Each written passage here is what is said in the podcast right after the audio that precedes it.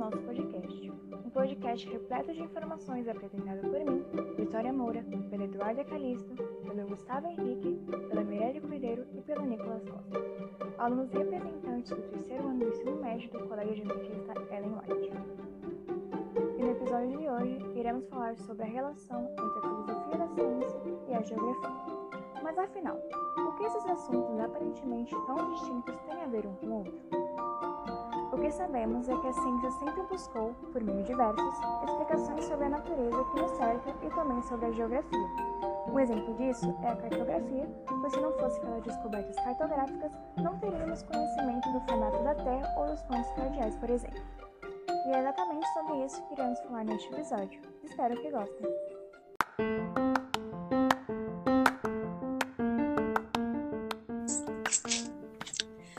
Oi, gente, eu sou a Mirelle e, como nós sabemos, a ciência é uma das áreas mais importantes de atuação dos seres humanos.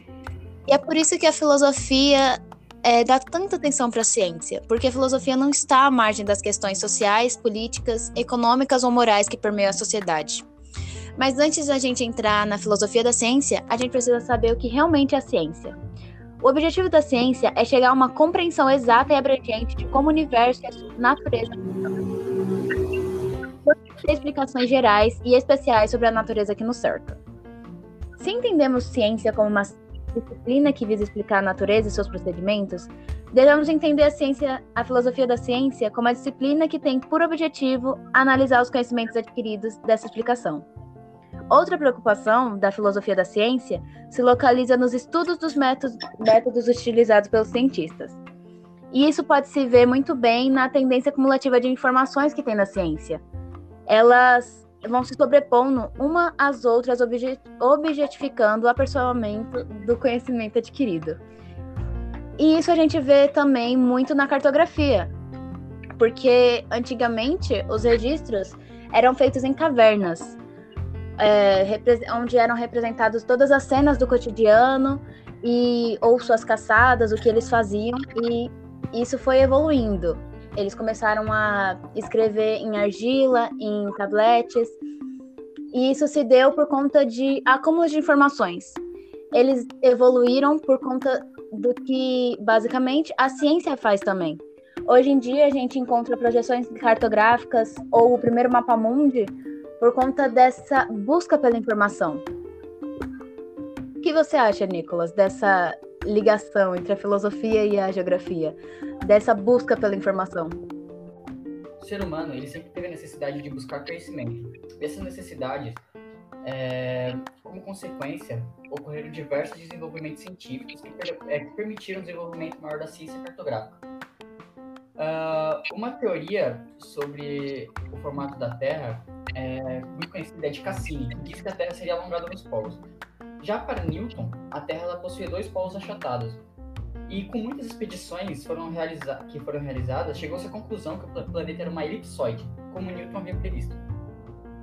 Depois de muito tempo, no século XIX, uh, estudos de Lichen comprovaram que a força da gravidade não é a mesma em todos os pontos de um paralelo. Com isso, você pode chegar à conclusão que a superfície da Terra é irregular. Sendo assim, ela pode ser uma geóide. Uh, e tem dois tipos de mapas que são muito famosos, que é o de Mercator e o de, de Peters. O de Mercator, ele é uma projeção mais eurocêntrica, que coloca como a Europa no centro, sendo maior. Ela, ou seja, ela não é sempre como a como realmente é no mundo, tá ligado? A Europa não é o maior continente que existe. É, também tem a de Peters, que é uma. Que é uma. meio que uma, um mapa mais realista, que mostra como, como são de fato os tamanhos dos continentes. Mas é de conhecimento de todos que antes da cartografia ser realmente o que ela é hoje, existiam muitos mitos em torno do mar, de monstros que habitavam o mar, e isso impediu os navegadores de começar a sua colonização, né? E realmente desenvolverem os mapas e a cartografia que a gente tem hoje. Só que não é só na cartografia que existiam esses mitos. Foram criados também mitos construídos em torno da ciência. E o Gustavo vai falar pra gente quais são esses mitos. Construído três mitos é, em torno da ciência. É, o primeiro é o mito cientificismo, o outro é o mito do especialista e o último é o mito do progresso contínuo. É, o mito do cientificismo é, é a crença que a ciência seria a única forma perfeita de conhecimento. Ou seja, a única forma deles terem o conhecimento que eles tinham, é, deles estar evoluindo, seria só por forma da ciência. Esse é o, é o mito do cientificismo. O mito do especialista é, é, detém a autoridade do saber específico de, de um dado domínio. E o mito do, do progresso contínuo é aumentar o controle do ser humano sobre a natureza e a sociedade para que o des desenvolvimento rume em direção a um mundo melhor e mais justo. É, ou seja, se aumentar, é, eles, eles acreditavam que se aumentar o controle do, do ser humano sobre a natureza, se o ser humano estiver na frente da natureza, é, a sociedade seria um lugar bem mais, é, bem melhor de se conviver. Super normal esses mitos serem construídos ao longo da, da evolução, por, pela insegurança e pela falta de conhecimento que eles tinham na época. Me chamo Eduardo Calisto e vou falar sobre os principais filósofos da ciência. Vou começar por Francis Bacon, de 1561 a 1626. Ele foi político, filósofo inglês da corte da Rainha Elizabeth I e Jaime I. É considerado o fundador da ciência moderna. Para Bacon, a ciência tem o objetivo de permitir ao ser humano dominar a natureza para melhor servi-lo. Por isso, ela deve ser limpa de impurezas e de todo preconceito, por meio de um método claro de pesquisa. O método baconiano busca estudar fenômenos naturais por intermédio da observação e da experimentação dirigida pelo raciocínio indutivo, verdadeira chave da interpretação. O raciocínio indutivo parte de permissas partículas para chegar à conclusão universal. Isso é parte do efeito para causas de fenômenos. René Descartes, de 1596 a 1650, é considerado um dos maiores pensadores mais importantes da história da filosofia ocidental, sendo chamado de fundador da filosofia moderna, francês de origem.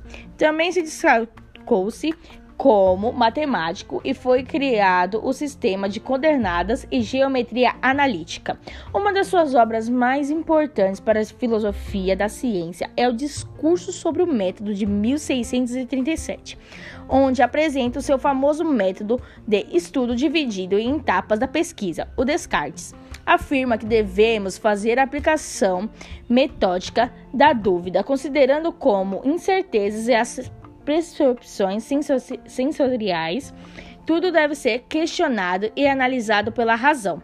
O cartesianismo foi um instrumento que levou o homem ocidental a desenvolver o um conjunto de coerente e, é claro, o objetivo de conhecimento e investigação científica. Gaston Bachelard, de 1884 a 1962, filósofo e poeta francês. Pretendia ser engenheiro, mas a Primeira Guerra Mundial de 1914 e 1918 fez o abandonar o projeto. Mais tarde se tornou-se professor de física, química e filosofia, chegando a selecionar na Sorbonne. Na área da filosofia da ciência, sua obra de maior destaque é O Novo Espírito Científico de 1934.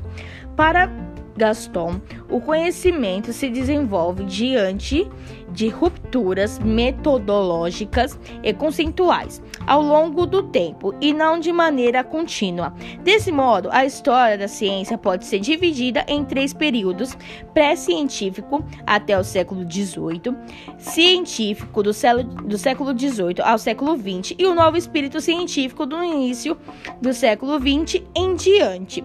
Sua obra buscou apresentar a ciência como um corpo de verdades que argumentam gradualmente como um diálogo entre a razão e a experiência, no qual os fatos científicos resultavam da construção da mente do pesquisador como fruto de suas descobertas. Karl Popper, de 1902 a 1994. Nascido em Viena, Karl Popper é considerado por muitos como o principal pensador da ciência do século XX. Popper sofreu o princípio da influência do Círculo de Viena, pelo Schilke, Carnap, Ham e Neuwant, que defendia a tese de que a experiência e a língua se complementavam. E se a experiência é apresentada de forma de proposições, sendo verdadeiramente quando puderem ser experimentáveis.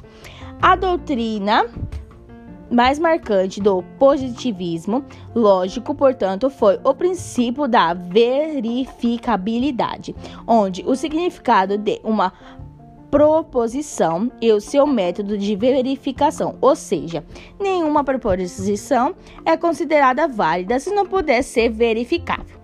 Popper fez críticas ao círculo de Viena apresentado, apresentando o princípio de referência refutabilidade. Isso é, a ciência deve estar mais preocupado com teorias que refutem a sua tese do que a forma de explicá-la ou justificá-la.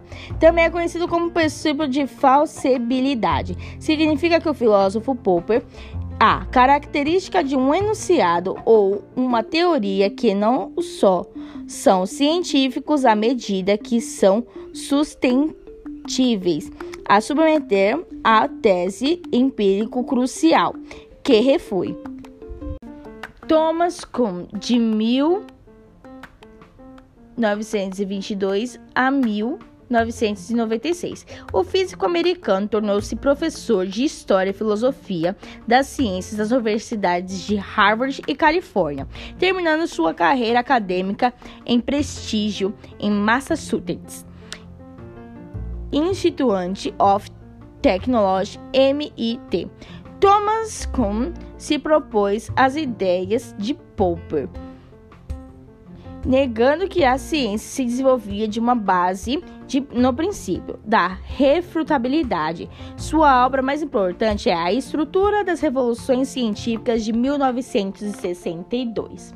Assim como Bearchi, acreditava que a ciência era um resultado de rupturas e limitações da imaginação que reflete múltiplas variáveis para que ele, o progresso científico, ocorresse pela tradição intelectual representada pelos digmas expressos pela teoria. Nas fases estáveis, da história, a ciência ou paradigma serve de modelo para auxiliar os pesquisadores na resolução de problemas, mas nas fases de, crise, de crises é substituído por outro que melhor interprete para a realidade. Para como foram momentos da Revolução e as obras de Nicolau, Isaac Newton e Albert Einstein. O nosso trabalho foi esse. Espero que tenham gostado. E é isso, até a próxima. Negotiation tips separate the people from the problem. This describes the way the parties should interact with each other during the negotiation process. Negotiators are only people, and they have personal interactions in the positions. Insist on using objective criteria. Objective criteria can be statistics, past legal judgments, professional standards, or other data that is legitimate and practical.